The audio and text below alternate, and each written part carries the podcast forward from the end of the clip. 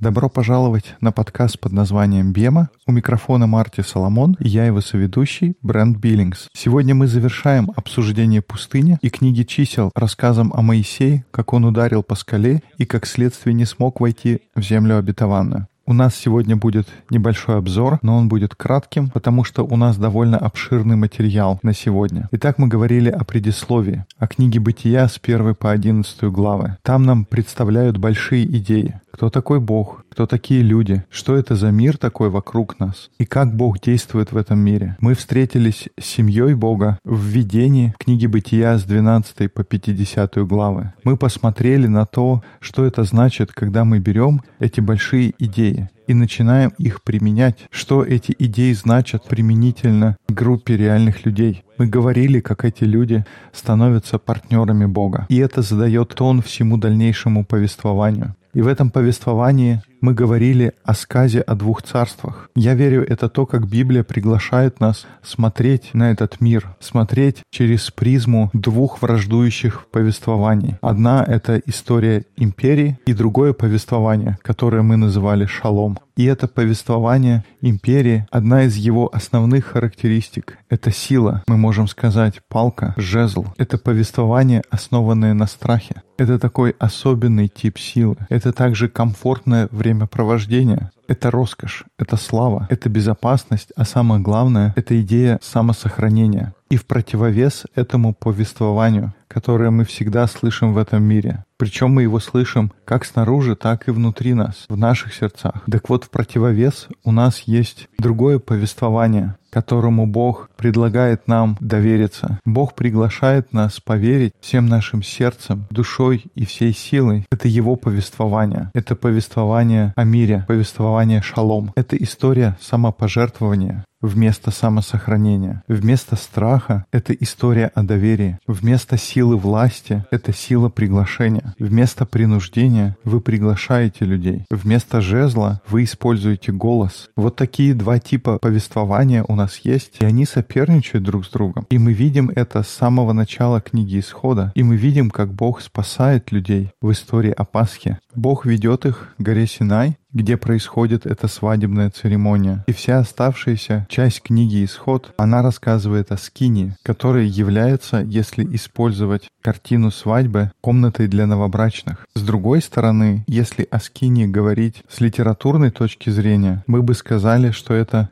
пересказ книги «Бытия» с первой по третью главы. И если посмотреть с точки зрения чистой функциональности, это то место, где работают священники, потому что Бог сказал Израилю, когда они были на горе Синай, «Если вы выйдете за меня замуж, если вы вступите в эти отношения, вы будете для меня царством священников, вы будете для меня царством священников и святым народом. И тогда возникает вопрос, что это значит быть священником в царстве Бога? И что вообще это значит, что Бог хочет иметь целое царство священников? И это новая идея для этой группы рабов, спасенной из Египта. И им нужно руководство, как это будет выглядеть, как нужно жить. И это руководство Бог дает им в книге Левит. И тогда вся эта книга становится руководством для священства. Она учит, как быть священником, как они должны делать свою работу. Но она также учит нас, израильтян, как мы должны выполнять работу священников. И в центре книги есть раздел про день искупления, есть разделы о священстве. Мы называли это бутербродом или сэндвичем священства, который говорил о том, как нужно жить, потому что в этом наше призвание. Затем Бог говорит, как праздновать. Он говорит также, как заботиться об угнетенных. И этот разговор приводит нас в книгу чисел. И вместо того, чтобы проходить через все события книги чисел, и там много всяких разных событий. Там говорится, как сделали перепись, говорится о приношениях, о том, еще раз, как скиния устроена. Тоже рассказывается, как люди собираются, в каком порядке они должны идти через пустыню. И среди всего этого есть тоже несколько историй, через который мы пройдем сегодня. Но у нас тоже было наше время в пустыне, так же, как они провели время в пустыне. Фактически это как мы будем называть книгу чисел потом. Это медовый месяц в пустыне. Наше же время в пустыне состояло в том, что четыре прошлых подкаста мы говорили о различных картинах пустыни. Сегодня мы закончим обсуждение книги чисел. На следующей неделе мы обратим наши взоры во второзаконие, и таким образом мы подходим к окончанию первой сессии. Первая сессия, которую мы будем называть Тора. Но сегодня мы в последний раз поговорим о числах. Этот медовый месяц в пустыне. Если вы приходили на наши дискуссионные группы, мы там запустили еще один проект Хага. Если помните наш прошлый Хага-проект, он касался того, что произошло, когда Сифора сделала обрезание в книге «Исход». И мы называем проект Хага — это когда нужно потренировать свой разум, поразмышлять над писаниями. Мы задаем какой-то вопрос, с которым можно побороться несколько недель до того, как выйдет подкаст. И сегодня такой день, когда мы ответим на тот вопрос, который был в нашем последнем Хага-проекте. И вопрос был такой, почему Моисей не попадает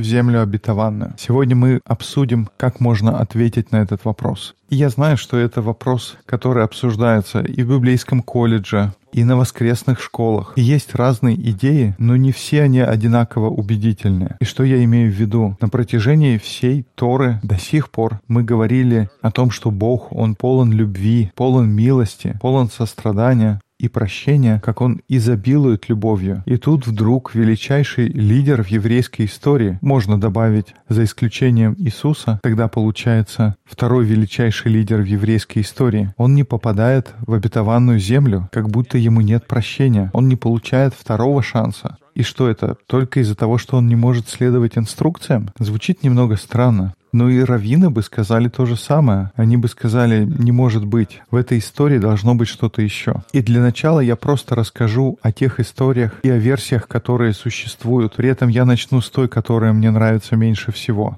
И там говорят так, что Моисей ударил по горе дважды. Я даже не готов рассуждать на тему этого объяснения. Настолько нелепо оно для меня звучит. Типа, ну, нормально разозлиться чуть-чуть, но если ты сильно разозлился, это уже слишком. Я имею в виду, что если уж это было неправильно ударять по скале, так и первый раз он был неправильный. Поэтому, чтобы это было последствием того, что он ударил два раза по скале, это объяснение звучит неубедительно. Другое объяснение которое я слышал, состоит в том, что Бог велел Моисею сказать скале, но он ударил ее. И я думаю, это будет большая часть нашего обсуждения сегодня. Это будет иметь отношение к тому, что мы будем обсуждать сегодня. Но если только это взять как объяснение, почему Моисей не смог войти в обетованную землю, просто то, что он не смог следовать тем инструкциям, которые ему дали, не вижу в этом большого смысла. Как лишиться входа в обетованную землю просто из-за того, что у него в этот день было плохо со слухом, как никакого прощения Моша, это достаточно жестко. Особенно учитывая, что все остальные в этот момент делали. И как они слушались. Так ведь, как Моисей ушел к Богу, а, мы не знаем, где он, давай сделаем других богов. Точно-точно. Было достаточно прощения, чтобы простить золотого теленка, но Моше нет. Ты не следовал инструкциям, и вот тебе последствия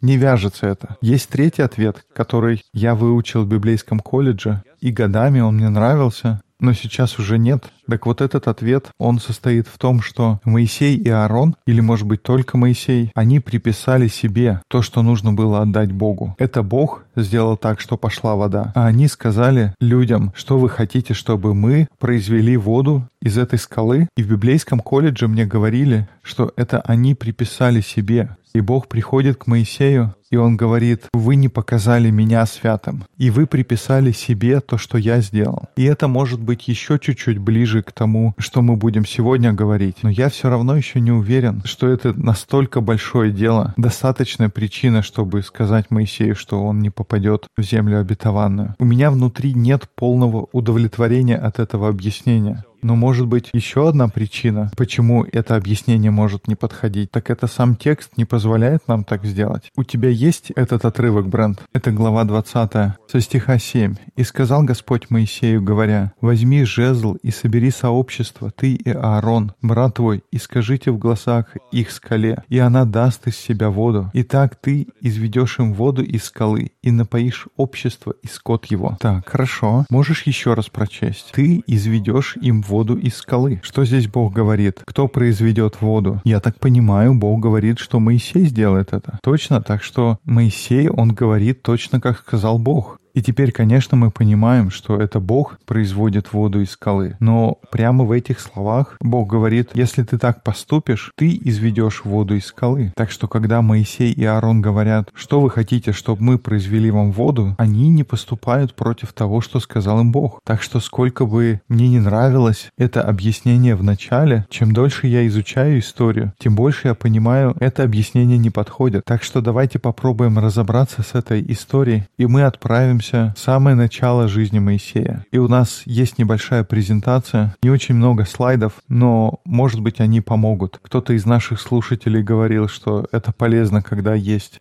презентация, когда можно глазами следить за чем-то. Если ваше приложение для подкастов поддерживает главы, эти слайды будут отображаться на экране. Итак, мы пройдемся по жизни Моисея. И первый раз мы встречаемся с Моисеем во второй главе книги «Исход». Он рождается в семье израильтян в Египте, в то время, когда фараон издает указ убивать всех детей мужского пола. И она понимает, какая ждет судьба ребенка. Она прячет его сколько может, а затем кладет его в корзину, в корзину из тростника и оставляет. А затем Моисея находят и воспитывают в доме дочери фараона. Есть замечательный мидраж о том, как это происходило, но у нас сегодня нет на него времени. Итак, дочь фараона находит ребенка. Нет, я не могу пропустить эту историю. Итак, мидраж учит, что когда дочь фараона выходит к Нилу купаться, и она видит ребенка, в тексте говорится рабыня или в другом переводе служанка, но слово, которое используется для обозначения рабыни, это то же самое слово, которое обозначает руку. Так вот, мидраж говорит, что когда дочь фараона говорит служанке или рабыне, пойди принеси ребенка, так говорит, нет, я не пойду, есть же приказ твоего отца фараона, чтобы убивать мальчиков. И Мидраж говорит, что сама дочь фараона своей рукой дотянулась и взяла ребенка. Это был такой абсолютный вызов фараону. Там есть хорошие мысли в этом мидраше. И так она находит ребенка в корзине, и его воспитывают в доме фараона. И фараон, его власть после нашего пребывания в пустыне, мы говорили о фараоне и его жезле. Это фараон, у которого всегда есть такой жезл, палка власти. У него рука простерта с жезлом, который он поднимает над своими врагами. И это тот дом, где воспитывается Моисей. Помнишь следующую историю, где мы встречаемся с Моисеем? Он уже немного старше. Это где он убивает египтянина. Мы видим ссору, где говорится, что начальник бьет своего раба, и Моисей убивает египтянина, хоронит его в песке. И это становится большой проблемой для него. Вот кто Моисей такой, когда мы его встречаем. Он израильтянин, который вырос, слушая историю фараона, и следует этому повествованию такого жезла. И тогда он накар или в каких-то еврейских манускриптах используется слово «ваях», но это слово означает такой удар на поражение, такой смертельный удар. И он делает такой смертельный удар убивает египтянина. Это тот метод, который у него есть. Это метод фараона. Но мы тоже видим, что у него есть сердце Бога. У него есть сердце, которое слышит крик угнетенных. Он видит, как египтянин бьет израильтянина. И он слышит, у него есть сердце Бога, но его методы — это методы фараона. Он хочет поступать правильно, но он использует свою палку. Он использует насилие, чтобы достичь своей цели. Вот где мы встречаем Моисея, вот где начинается его история. И, конечно, это означает, что в 40 лет и мне всегда нужно напоминать себе, сколько ему лет в этот момент. Он не какой-то молодой подросток-панк. Ему на тот момент уже 40 лет, и ему нужно бежать из Египта. И он бежит в Мадиамскую страну, он встречается с Иофором, и до конца второй главы мы видим, что Моисей формируется как пастух в пустыне. Так что все те картины, которые мы совсем недавно обсуждали, они становятся частью истории Моисея. И Моисей проводит еще 40 лет уже в пустыне. То есть у него было 40 лет в доме фараона, он провел в рамках той истории. И теперь он провел 40 лет в пустыне, будучи в Божьем повествовании. Бог учил его вести не как фараон, но Бог учил его как ведет пастух. И это другой вид палки. Да, это совершенно другая палка. И тогда эти палки, эти посохи или жезлы — это как синоним авторитета, синоним двух повествований — империя и шалом. И это что происходит в исходе с 4 по 14 главы. Вообще вся история выхода из Египта — это как битва жезлов. Все начинается с того, что они приходят, и Моисей бросает свой посох на землю. И что происходит? Посох становится змеей. И потом приходят маги, мы не знаем сколько их, но точно они там во множественном числе. Они бросают свои палки на землю, и они тоже превращаются в змей. И затем посох Моисея съедает остальные. Точно, у нас было уже это обсуждение. Там не говорится, что змея Моисея съедает других змей. Там говорится, что посох Моисея съедает все остальные палки. И я не знаю, что буквально там произошло. Может быть, это выглядело как одна змея съедает всех остальных, но автор абсолютно точно хочет, чтобы мы поняли, это не вопрос змей, это вопрос посоха. Это вопрос, чье повествование имеет больше силы. Вот что мы видим в истории исхода. И Моисей учится. Он учится, как использовать Божью власть. И это интересно. Ты помнишь, какая самая первая казнь? Нил стал кровью? Да, кровь в Ниле. Это была первая казнь. Там Бог говорил Моисею, что нужно взять свой посох и накар, снова это слово, такой удар на поражение, смертельный удар для египетского бога. Это как будто Бог старается научить Моисея, как использовать глубоко укорененные привычки, которые есть у Моисея, в его, в Божьих целях. И мы видим, как Моисей проходит этот путь от того, что он вырос в доме фараона, и потом были годы формирования в пустыне. И теперь Бог как будто спрашивает, будешь ли ты доверять моему слову? Будешь ли ты доверять моей власти? Будешь ли ты использовать мой посох, мой жезл для моих целей, моим способом? Или ты будешь использовать его по-своему? Это то, что мы видим в истории Пасхи. Он учится. И затем это продолжается в исходе с 15 по 18 главы. Три испытания в пустыне на пути к горе Синай. Он учится этим урокам лидерства, и Бог уже учил его в пустыне 40 лет, пастуха. Но здесь Бог продолжает формировать его как лидера. Ты выучился этим урокам, будучи пастухом. И теперь как применять эти уроки к лидерству? В этих испытаниях Бог продолжает его учить. Как Мара, горькая вода. Бог говорит, возьми кору, возьми ветку, не свою палку. Не думай, что сила в палке. Сила не в посохе, не в палке. Возьми эту ветку, веточку в колодец. Может быть, это было просто практично, потому что бросать в колодец посох не самое лучшее решение. Ну да, он уже путешествовал с этим посохом несколько десятилетий. Может, он уже к нему привязался.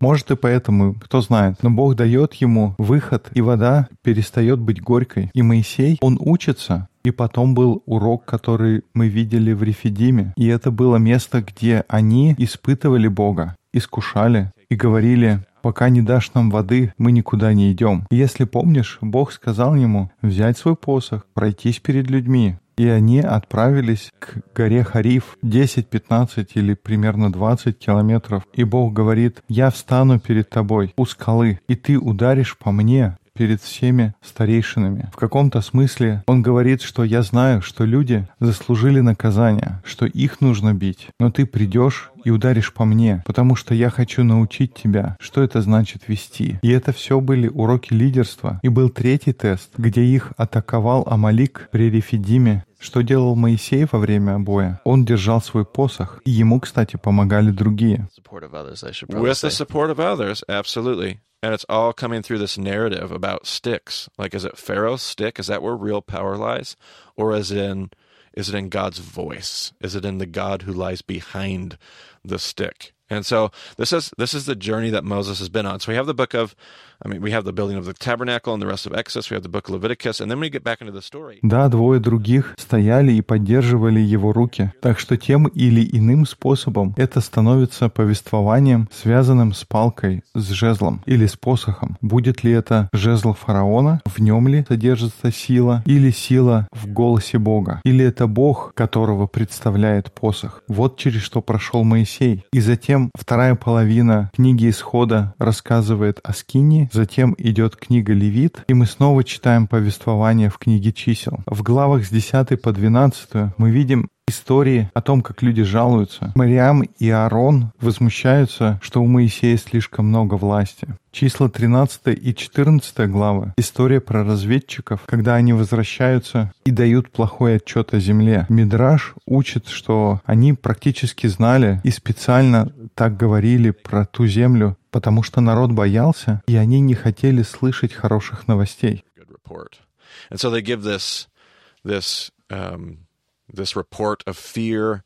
We can't go in there. And then, and then they, and then God says, well, because you decided you don't want to trust me, you'll wander in the desert for 40 years. But then they try to change their... И они рассказывают эти новости, полные страха, что нет, мы не можем идти в эту землю. И затем Бог говорит, ну что ж, раз вы решили не доверять мне, вы будете скитаться по пустыне 40 лет. А потом они меняют свое мнение, возмущаются, но Бог говорит, не надо идти, не надо сражаться, слишком поздно. Они все равно идут в бой и терпят поражение. И затем 15, 16, 17, 18 главы. Еще больше восстаний, еще больше жалоб, восстание сынов Кореевых. И вот мы приходим в 19 главу. И там описывается, как нужно очищаться после соприкосновения с мертвым телом. И интересно, что это находится именно здесь, потому что 20 глава книги чисел начинается со смерти Мариам. Так что, Брент, если бы ты мог начать с 20 книги чисел, прямо с первого стиха. «И пришли сыны Израилевы, все общество, в пустыню Син в первый месяц,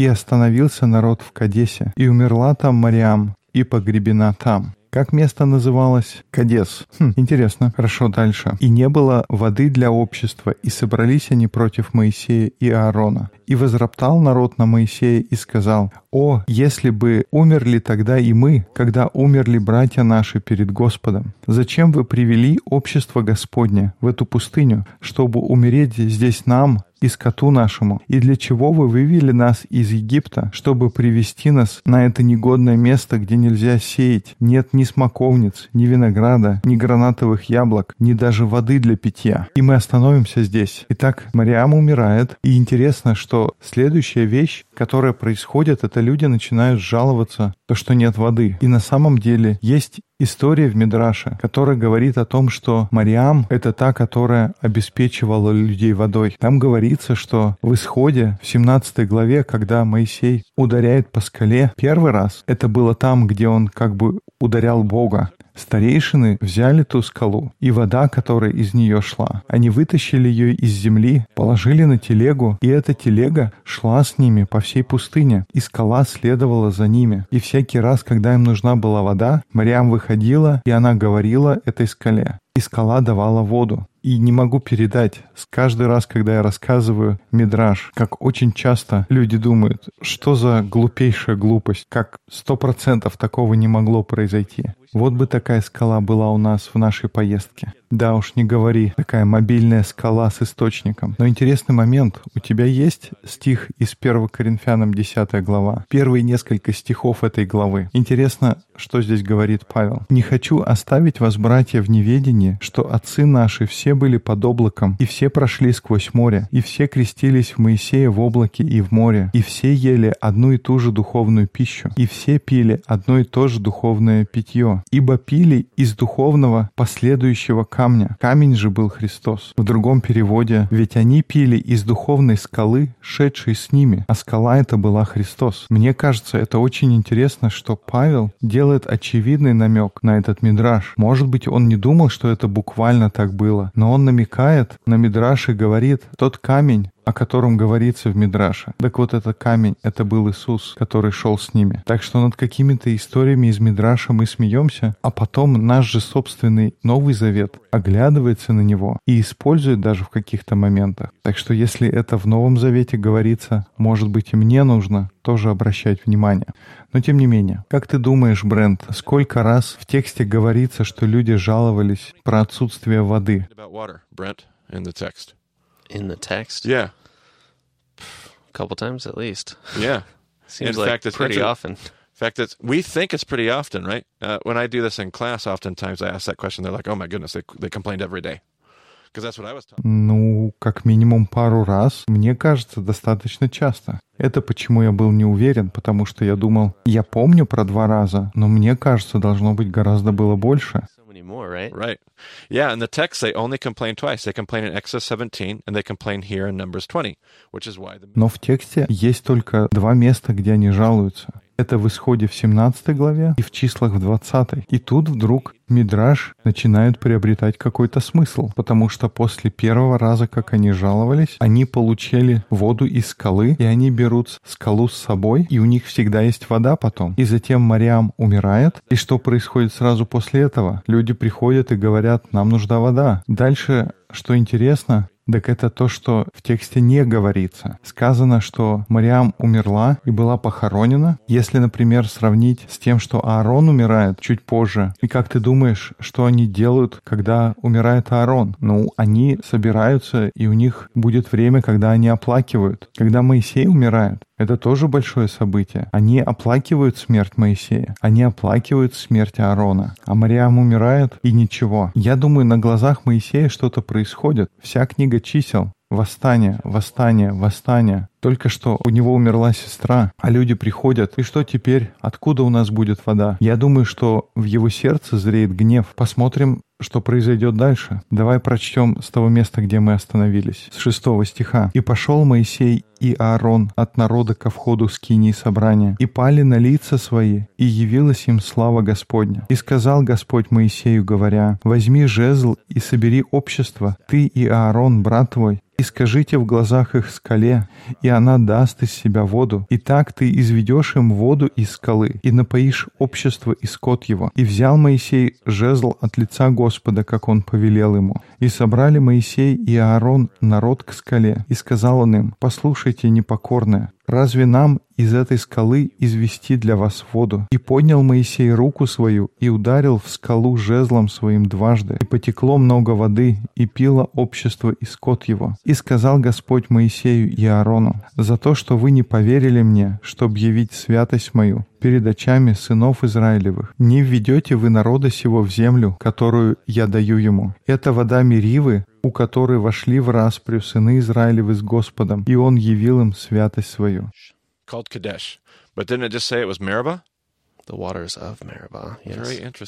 Еще раз, как это место назвали? Это был Кадес. Но я правильно услышал, что это вода Меривы. Интересно. То есть это место тоже назвали Мерива, но оно также называлось Кадес. То есть два имени. Это странно. Я думаю, не было ли такого раньше? Но давайте сравним это с теми испытаниями, которые у них были. Если помнишь, было три испытания по дороге к горе Синай. Было испытание горькими водами в маре. Было испытание, будешь ли ты любить всей душой в Рефидиме. Во второзаконии называется место Маса. И надо мне проверить, если это относится к этому же месту в Рефидиме. И третий тест — это было нападение амаликотян. Так что если взять из этих трех тестов, мы точно понимаем, что это не третий тест. Но если взять это место из 20 главы чисел и попробовать понять, какого типа это испытание, это было как первое испытание или как второе? Давай вспомним. Первое испытание — это было испытание чего? Это была горькая вода, и это была проверка, будешь ли ты любить Бога всем своим сердцем. И мы сказали, что сердце — это место, где находится твоя воля, like it was your desire to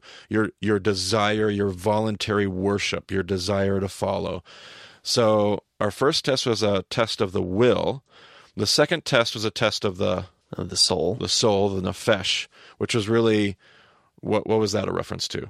Uh, the I don't, Like, То есть сердце — это место, откуда исходит твое добровольное поклонение, твое желание следовать. Так что первое испытание — это испытание воли. Второе испытание — это было испытание души. Нафеш. Что мы здесь имели в виду под словом «душа»? Нафеш — это как твое собственное «я». Если сказать, что люди здесь грешат, и они восстают, и они проходят какие-то испытания, так вот это испытание похоже на испытание первое или на второе? Видим ли мы здесь испытание воли или это испытание души? Как ты помнишь, Брент, для первого испытания какая была цитата из Второзакония? «Не хлебом единым будет жить человек, eat on bread alone. Yeah, man does not live on bread alone. Is this a man does not live on bread alone issue? Or is this a do not test the Lord your God issue? I feel like it could be both. And it's tricky because what does Да, то есть это испытание не хлебом единым или это испытание не искушай Господа? Я так чувствую, что это может быть оба таких. И это сложно сказать. Я согласен, Потому что как Моисей называет людей? Он говорит непокорные или мятежники, бунтовщики. И мятежный на иврите как звучит? Это слово «мара». Вы непокорные. И когда я слышу это, Мара — это означает горький, но это тоже означает мятежник или непокорный. В Левите говорится то, что если у тебя есть сын, который Мара, который непокорный, его нужно забить камнями, но это то же самое слово, которое обозначает воды Мары. И воды Мары — это было испытание номер один. Так что мы видим здесь отсылки, которые направляют, чтобы я думал, что это испытание номер один. И лично мне кажется, что это полностью представляет собой первое испытание. Никто здесь не искушает Бога, им просто сложно положиться на Слово Господа. Мариам умерла, им хочется пить. Здесь вопрос испытания их сердец. Это проблема, которая случилась в испытании номер один. И в пустыне ты очень быстро начинаешь чувствовать жажду. Да, очень быстро. Так что вопрос, будешь ли ты жить каждым словом. Если ты помнишь испытание примария, что их ждало за поворотом? Там было 12 источников и 70 финиковых деревьев. И урок там был, что нужно доверять, что Бог позаботится.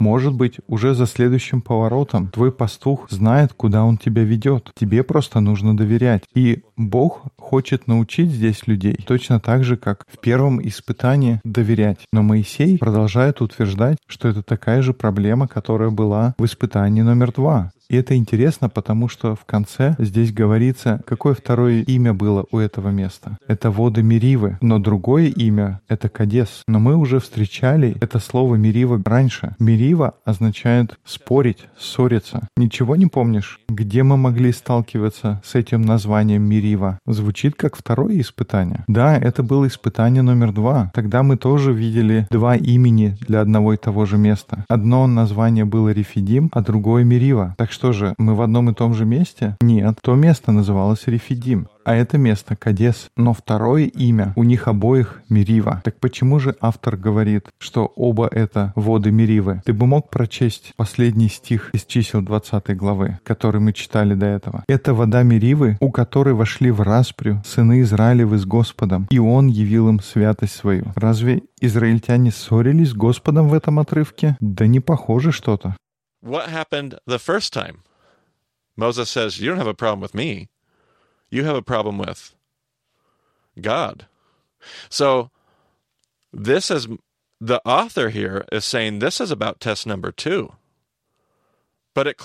Не сказать, чтобы они ссорились или у них была распря с Богом. С кем они ссорились? Они с Моисеем ссорились. И что первый раз произошло? Моисей сказал, у вас не проблема со мной, у вас проблема с Богом. И автор здесь пытается сказать, что это второе испытание. Но выглядит так, что это первое испытание. Так что же здесь происходит? У нас, очевидно, есть два текста, которые связаны друг с другом. И автор связывает эту историю с какой? С исходом 17 главы. Так что разгадать эту историю, найти ответ на наш проект Хага можно с помощью исхода 17 главы. Так что давай я прочту из 17 главы. Давай исход 17 с 5 по 7 стихи. «И сказал Господь Моисею, пройди перед народом и возьми с собою некоторых из старейшин израильских, и жезл твой, которым ты ударил по воде, возьми в руку твою и пойди.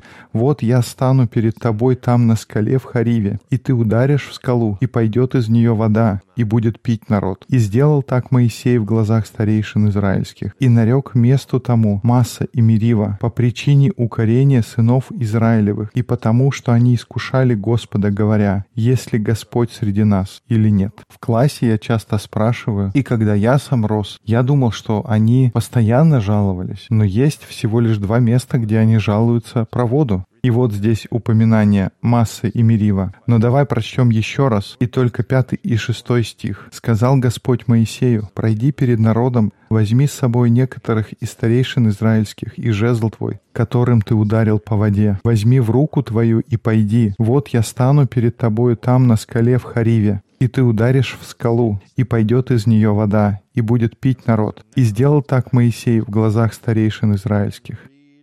А теперь давай отрывок из чисел 20 главы, стихи с 9 по 11. «И взял Моисей жезл от лица Господа, как он повелел ему. И собрали Моисей и Аарон народ к скале, и сказал он им, «Послушайте, непокорные, разве нам из этой скалы извести для вас воду?» И поднял Моисей руку свою, и ударил в скалу жезлом своим дважды, и потекло много воды, и пило общество и скот его. So for most of our listeners, I'm just going to pause here and wonder, wonder, because they can't tell me, but I'm going to wonder if they saw anything in there. If anything, there is a Hebrew phrase.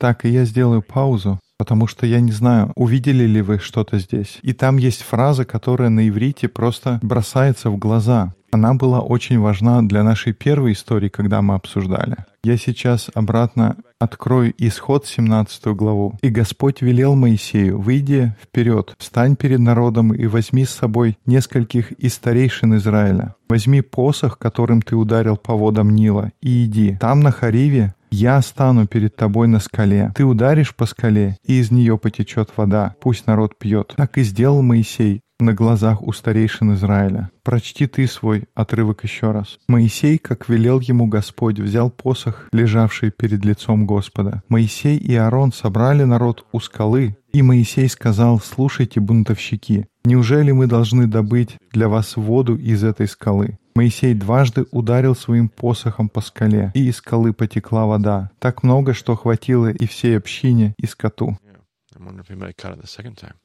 Wish.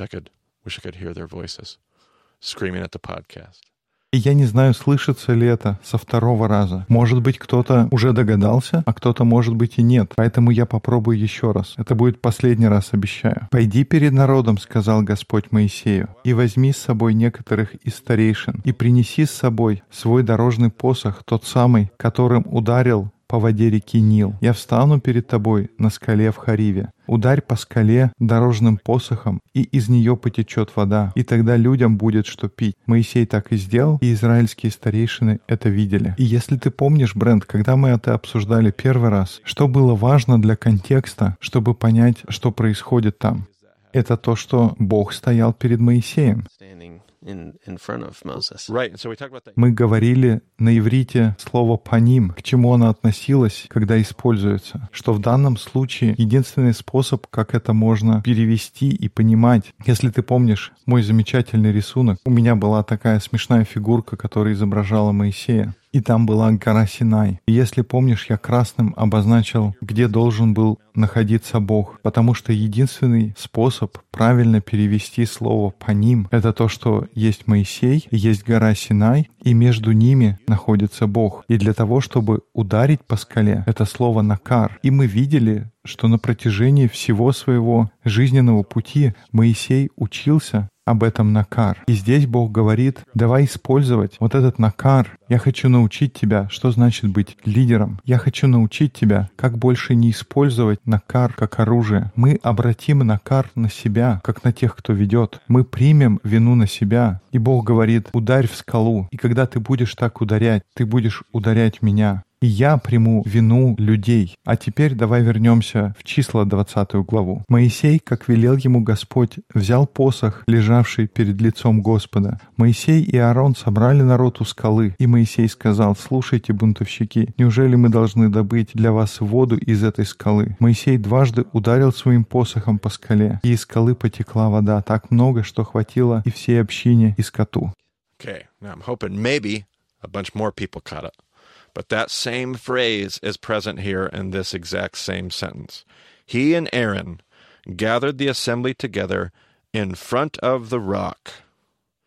Я надеюсь, что это начинает чуть-чуть проясняться, но есть та же самая фраза, она точно так же здесь используется. Здесь Моисей и Аарон собрали народ у скалы, и Моисей сказал им, слушайте, бунтовщики, и так далее. На иврите точно такая же фраза, как в Исходе 17. И это способ автора сказать, что эти истории связаны. И в этой истории Моисей полностью не прав. я думаю, это потому, что здесь говорится, что он бьет, что он накар по скале. И нет никакого смысла бить скалу насмерть. И первый раз, как мы обсуждали, он бьет насмерть. Это потому, что Бог сказал ему, чтобы он накар, чтобы он бил насмерть, потому что ты будешь бить меня, и поэтому Моисей бьет насмерть по скале. Но если в данном случае это просто скала, то нет никакого смысла. Но если, как мы здесь читаем, Моисей, они собрали людей, и люди были между ним и скалой, и тогда Моисей дважды бьет насмерть, я думаю, не было ли это так, что Моисей в тот день убил двоих человек в своем гневе, разочаровании, в ярости. И это все накопилось. И где-то мне не хочется так думать, потому что это не кто-то. Здесь мы говорим о Моисее, но с другой стороны должно быть какое-то объяснение, что Моисей сделал что-то, почему Бог сказал «нет». Если такое происходит в твои 120 лет, ему было 40 лет, когда он ушел из Египта. Он провел 40 лет в пустыне как пастух, потом еще 40 лет с народом Израиля по пустыне.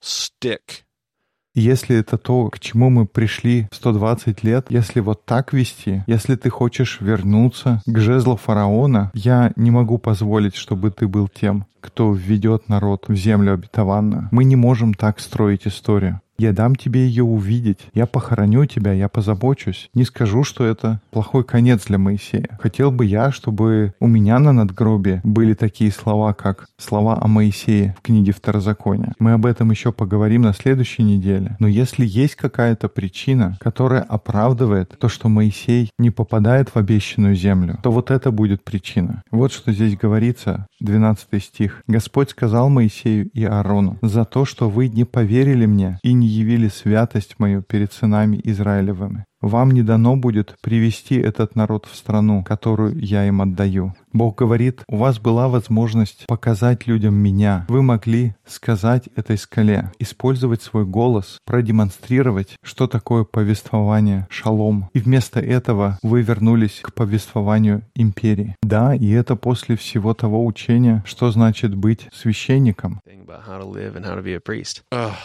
This critical like, oh, I can't. No, we can't. You won't be the guy. Joshua, Joshua will be the guy. Uh, but man, this is the stuff you didn't. Это важно. И нет, нет, мы не можем так. Ты не будешь тем, кто введет их. Это будет Иисус Новин. Он будет тем, кто приведет людей. Но вы не показали меня святым. И тут вдруг последнее предложение тогда становится более понятным. Это вода Меривы, у которой вошли в распрю сына Израилевы с Господом, и Он явил им святость свою. И в исходе 17 главе Он показал свою святость. И слово «святость» означает «отделенный», отличается от других. Это то, что мы всегда говорим, это то, что выделяет, то, что отличает Бога. Что это? Это Его любовь, Его милость. Это то, что отличает Его. Это то, что Бог хотел показать в 17 главе Исхода. И Он это показал, когда Моисей делал такой смертельный удар. И это то, что Бог хочет, чтобы Моисей показал другим людям, людям в этой истории через то, что он бы говорил скале. И здесь Моисей терпит поражение. И если вы думаете, что это не об этом эта история, можно почитать дальше. Какая следующая большая история, которая идет после этой? Это история Валаама. big lessons. There's a few things as they go from here to here in Moab and whatnot, uh, and a rod and a bronze snake. И там есть что-то в промежутке, какие-то еще события. Но самая большая, самая известная история — это история Валаама и история ослицы, которая заговорила. Это все равно, что Бог говорит, что если вы, люди, не будете использовать голос в моем повествовании. Тогда ослица заговорит, и я буду использовать ее голос. Вот насколько Бог предан тому, чтобы вести голосом, использовать голос. Вот урок пустыни. А это относится к отрывку, что камни возопьют. Passage about the rocks crying out. Is that the same kind of thing? Oh, I get you could. I'm trying to think. I'm trying to wrestle with that as you say that. That'd be Habakkuk, um, referring to the stones of the temple. Again, This is what Jesus quotes the triumphal entry. Um, if if these people don't cry out, the, the very stones will cry out. Um, uh, boy, I've never even thought about that. But yeah, God is a, God is a He- Сейчас, подожди, дай подумаю. Это цитата из пророка Авакума. Он говорил «камни в храме». Это Иисус цитирует, когда у него есть триумфальный вход. Если люди замолчат, то камни возопьют. О, я никогда не думал об этом. Но Бог, Он Бог ушей. Он хочет, чтобы мы были людьми ушей, которые слушают. И Он хочет, чтобы мы научились и привыкли узнавать Его голос. Голос, голос и снова голос. И это нелегко. Я помню, что когда я слышал этот урок о Моисее, я научился ему Урея, по крайней мере, первую часть. Я помню, я сидел в церкви, и я слышал, как он учил об этом. И я думал, ох, действительно ли мне нужно научиться этому? как лидеру, потому что я люблю вести жезлом. Это гораздо легче, гораздо более эффективнее, позволяет достигать целей. А последние 10 лет Бог учил меня, как вести голосом. Мне нужно показать, явить святость Бога. Мне нужно показать, как Он отличается. Мне нужно показать любящего Бога. И мне нужно вести голосом.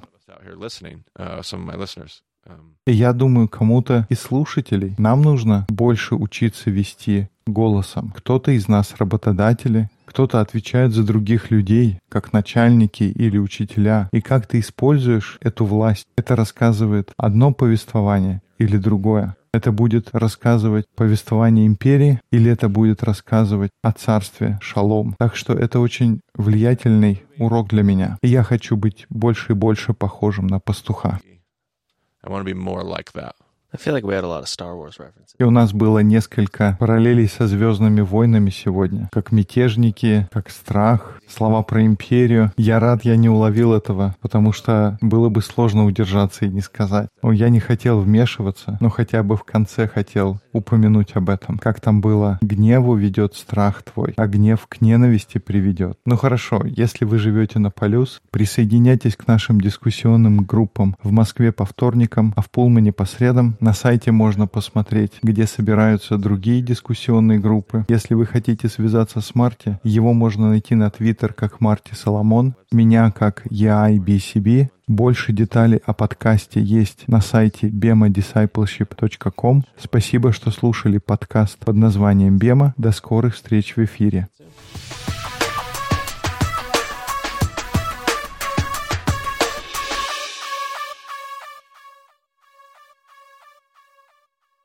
И да пребудет с тобой сила, Марти.